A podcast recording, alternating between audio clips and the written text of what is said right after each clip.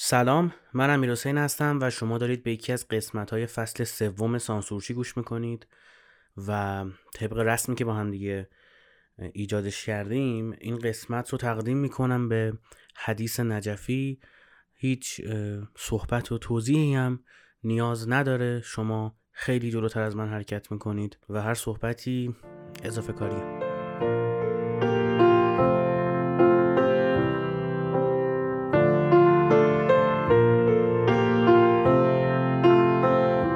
Shake your head, say it's mad, you always do. Hold me down, tell me how it's not true.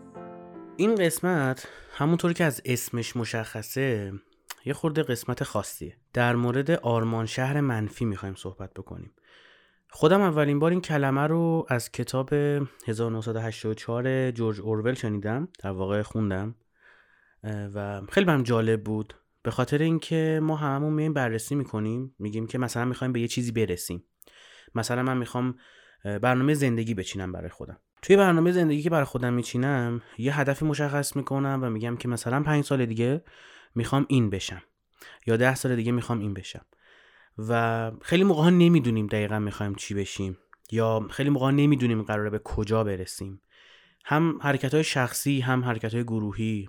میهنی ملی هرچی خیلی موقع نمی‌دونیم هدف چیه و نمی‌دونیم چی قراره ساخته بشه چی قراره تولید بشه. اما یه چیزی رو خوب می‌دونیم. می‌دونیم که چی نمی‌خوایم بشه. چی نمی‌خوایم بشیم. تبدیل به چه موجودی نمی‌خوایم بشیم. به کجا نمی‌خوایم برسیم. وقتی میایم میگیم که مثلا فلانی پنج سال دیگه امیر حسین پنج سال دیگه زهرای پنج سال دیگه غزاله پنج سال دیگه. یا هر اسم دیگه ای وقتی می‌خوایم راجبش صحبت بکنیم و میگیم پنج سال دیگه چه شکلیه؟ شاید ندونیم که می‌خوایم به کجا برسیم و می‌خوایم چه شکلی بشیم چه شخصیتی داشته باشیم. ولی اینو خوب می‌دونیم در اکثر مواقع که چی نمی‌خوایم بشیم چه شخصیتی رو نمی‌خوایم داشته باشیم. شما می‌دونید که چه صفتی رو دوست ندارید بهتون نسبت بدن.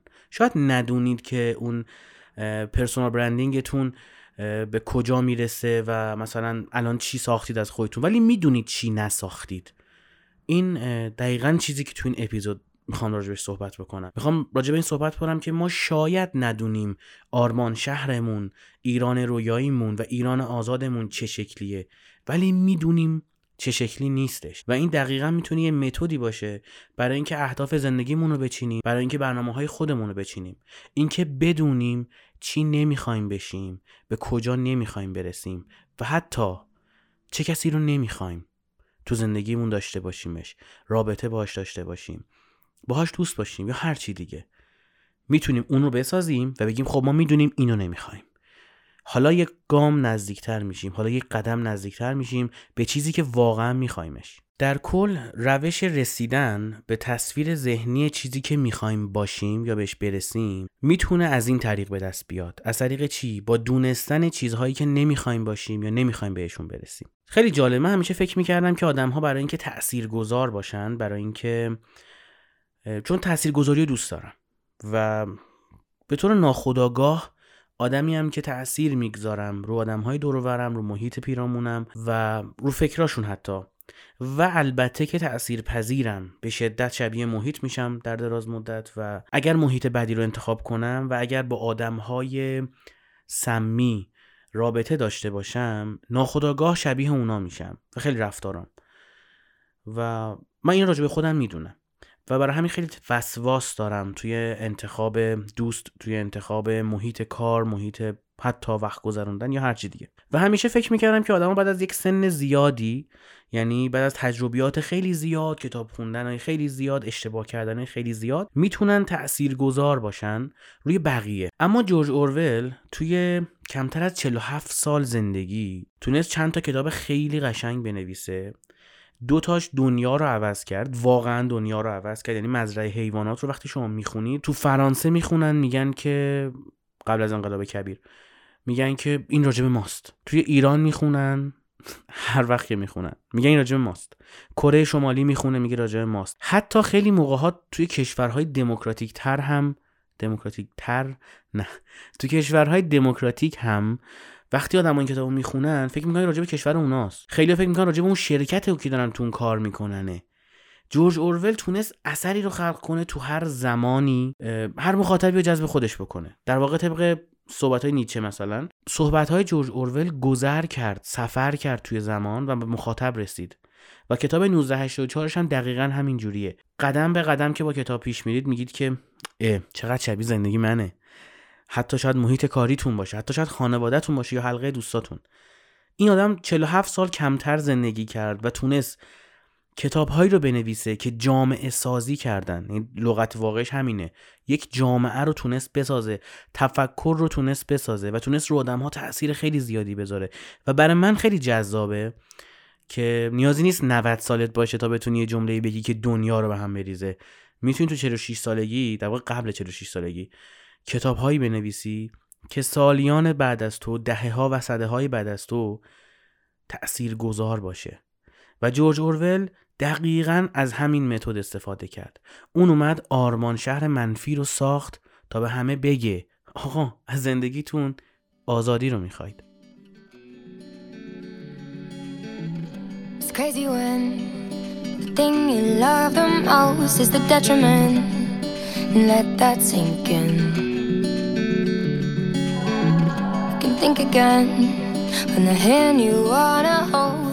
جورج اورول برای اینکه بتونه این آرمان شهر منفی خودش رو بسازه چهار تا لغت وارد دیکشنری کرده اصلا لغت که وجود نداشتن. من با سه تا از اینا کار دارم. یکی زبان دو پهلو بود. جورج اورول اومد و یک چیزی درست کرد شاید اختراع کرد یا شاید کشف کرد یا هرچی به نام زبان دو پهلو. یعنی اینکه شما می‌تونید دو پهلو حرف بزنی و بعد مخاطبت هر چی که برداشت کرد و هر اتفاقی که در ادامه افتاد تو میگی من درست گفتم. مثلا من برگردم به شما بگم که امروزی که مثلا دارم پادکست رو ضبط می‌کنم چند روزی هستش که تیم ملی فوتبال ایران خوشبختانه به تیم امریکا باخت تو جام جهانی و حذف شد. من برگردم به شما بگم که جام جهانی بعدی که تو امریکا برگزار میشه و 48 تیمی هستش ایران نتیجه خیلی بهتری از این جام جهانی می‌گیره. و بعد چهار سال بعد مثلا تیم ملی فوتبال ایران بره و تو جام جهانی بعدی سه تا بازیش هم ببازه یا دو تا بازیشو بستگی به گروه بندی و موقع داره ببازه و شما بگید که خب این اتفاق نیفتاد و پیش بینی تو اشتباه بود. و بعد من بگم که من پیش بینیم درست بود به خاطر اینکه مردم نریختن تو خیابون حداقل خوشحالی کنن و این پیشرفته. و واقعا این پیشرفته. ولی در واقع من دارم از زبان دو پهلو استفاده می‌کنم برای اینکه هر اتفاقی افتاد بگم. دیدید من درست گفتم؟ این دقیقا چیزی که جورج اورول بود. یعنی گفت آقا جامعه ای که توش زبان دو پهلو استفاده زیادی ازش میشه و ابزار قدرت و ابزار رسانه است اون آرمان شهر منفیه. ببین این کلیر حرف زدن این واضح حرف زدن حرف زدن که مانع میساندرستندینگ بشه واقعا یه هنره و یه چیز یه point مثبت باز من این کلمه رو گفتم. یه نکته مثبته. و ما می‌دونیم که الان دو پهلو رو دوست نداریم. یا قدرت کامل. تو هر جامعه ای تو هر خانواده ای و تو هر سیستم اداری تو هر سیستم استارتاپی تو هر business ی تو هر چیزی. وقتی قدرت کامل وجود داشته باشه یعنی یک نفر همه همه کاره باشه. یعنی یک نفر قدرت کامل رو داشته باشه. چیز خوبی از توش در نمیاد و اینو همه بهش ایمان داریم. امروز حداقل همه بهش ایمان داریم. مثلا شما توی شرکتی کار می‌کنی و یه مدیر عامل تمامیت خواه داری که دوست داره آدم ها برداشت باشن. شاید خورده سریح گفتم و خیلیتون شاید هنوز بازی یاد نگرفته باشید. آدم ها مطیعش باشن. دوست داشته باشه که مدیراشو خودش مشخص بکنه نه با رأی هیئت مدیره یا نظرات بقیه. و بیاد تا آبدارچی رو خودش انتخاب کنه یا خودش نظر بده تا بالا رو همین سیکل رو ادامه بده. من خیلی موقع ها شرکتی که رفتم مصاحبه می‌دیدم که مدیر مصاحبه با مدیرعامل وجود داره توی مراحل استخدام. خب من اکثرا توی این مثلا 4 5 سال اخیر اگه جایی رفتم. به عنوان یک نیروی senior تو بحث digital marketing و SEO و اینها رفتم و طبیعیه که حالا مدیر عاملا بیاد با مصاحبه بکنه چون position ی که داری position ی که عموما نیرو تحت مدیریتت وجود داره و خب مدیر عامل خیلی حساسه روی استخدام مدیرها حداقل. حتی مدیرای پایین رده. و خیلی از شرکت ها می‌دیدم که آبدارچی هم توی سیستم مصاحبهش تاییدیه مدیرعامل وجود داره. یه موقع تاییدیه یه امضا رو کاغذه. اعتماد مدیرعامل و منابع انسانی و مدیرای پایین دستی پایین دستی خودشه. یه موقع نه واقعا برای مدیرعامل مهمه که کدوم آبدارچی رو استخدام می‌کنه. این میشه مدیر تمامیت خواه یعنی طرف همه اون سیکل business خودش رو دور می‌زنه اون چارت سازمانی رو دور می‌زنه. و اعمال نظر می‌کنه رو استخدام هر کس و رو اخراج هر کس. مدیرهایی که میان گله ای اخراج می‌کنن. من با این مدیرها هیچ وقت کار نکردم. من هیچ وقت با مدیری که تا پایین ترین نفر رو بخواد استخدام بکنه کار نکردم. نظر داده طرف بحث کرده ولی اینکه مته به خشخاش بذاره نه. ولی می‌دونم خیلی جاها اینجوریه. من هیچ موقع با مدیری که فله ای بخواد اخراج بکنه و تعدیل بکنه کار نکردم. اصلا تو چنین محیطی من کار نمی‌کنم. یعنی من پیشنهادم به آدم هایی که تعدیل شدن توی این سه چهار ماه اخیر که همه چی به هم ریخت و هیچ چیز عادی نیست و نبایدم فکر کنیم که عادیه و نبایدم عادی بشه. تو این سه چهار ماه کارشون رو از دست دادن هیچ وقت بر نگردید به اون شرکت. یه موقع شرکت داره ورشکست میشه. به نظر من باید ورشکست بشه. یعنی باید شرکت بپاشه از هم. اینکه بیای شما مثلا 20 نفر رو تعدیل نیرو بکنی که با 10 نفر پیش بری من نمیپسندم. چون شرایط ما شرایط نرمالی نیست. تو شرایط آنورمال رفتار نرمال داشتن خودش اشتباهه. پس این قدرت کامل رو ها تو خانواده هم همینه یعنی پدر خانواده اونقدر قدرت داره که هم راجع به ازدواج این از ازدواج بگیر تا مثلا انتخاب رنگ کفش تا انتخاب رنگ سویشرت بچه مدل موی بچه چه دختر چه پسر نظر میده و این نظرش رو تحمیل می‌کنه. اونم یادم با قدرت کامله و اونم چیز خوبی نیست. پس اینم میره تو دسته آرمان شهر منفی چیزی که نمی‌خوایم وجود داشته باشه و ما نمیخوایمش از پارتنرمون از خانوادهمون از هر کی. و لغت سوم فارسی نمیشه گفتش. دابر ثینکه یعنی دو تا کلمه متضاد رو شما میای با به قول رئیس جمهور عزیزمون پرپکانی بازی اینا رو نزدیک می‌کنی به هم دیگه با اینکه متضاد هم مثل صلح و جنگ. خب این کاری که مثلا ایالات متحده واقعا در طول تاریخ بارها انجام داده. اینکه گفته ما میجنگیم مثلا در عراق به خاطر اینکه به صلح برسونیم. مثلا اون شرایط منطقه رو یا تو اون کشور رو. یا روسیه پوتین میگه من حمله می‌کنم به اوکراین به خاطر اینکه صلح پایدار به اروپا داشته باشم. جنگ مخالف صلح. شما با جنگ نمی‌تونی به صلح برسی.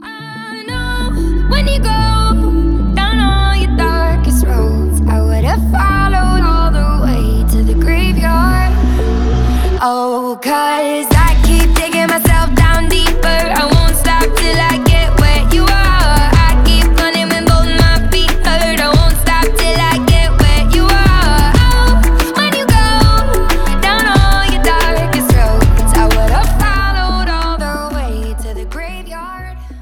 این تبلیغات رسانه روی این زوجسازی متضاد اتفاق افتاده که شما مثلا راجع به جنگ ژاپن و آمریکا هم کتاب می‌خونی میگن که فلان مثلا فرمانده ارتش آمریکا اومد دستور حملات اتمی رو داد به خاطر اینکه جنگ تموم شه. یعنی بخواست از طریق جنگ به صلح برسه.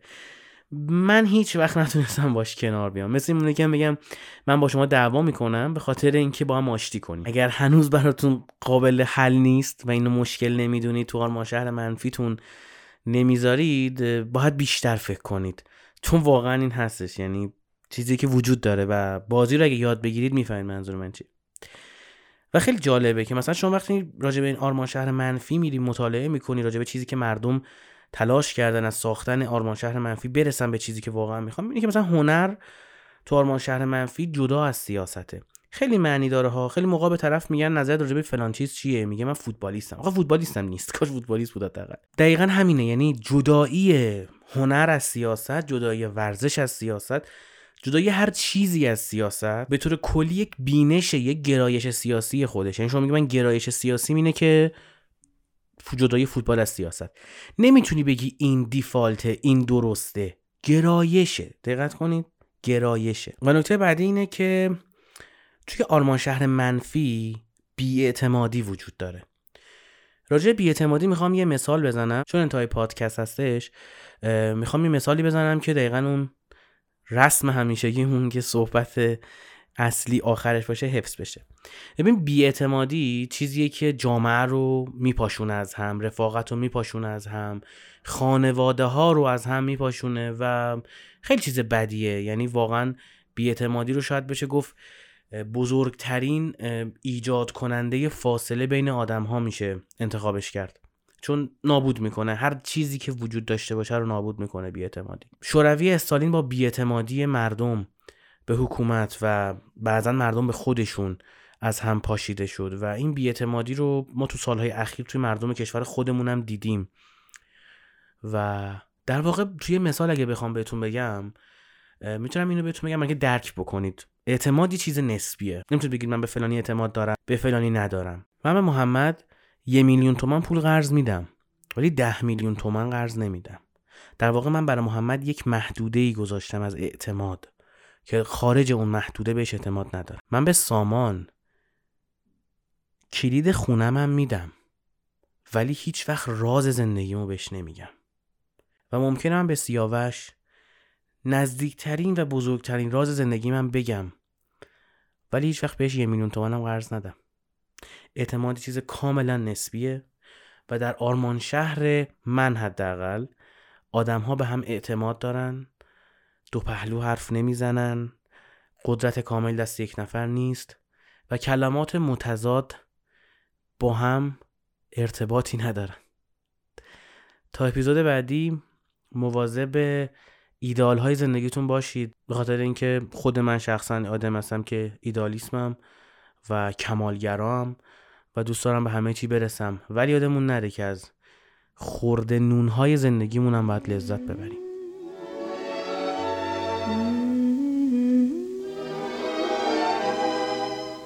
So this is love. Mm-hmm. So this is love. So this is what makes life. All aglow.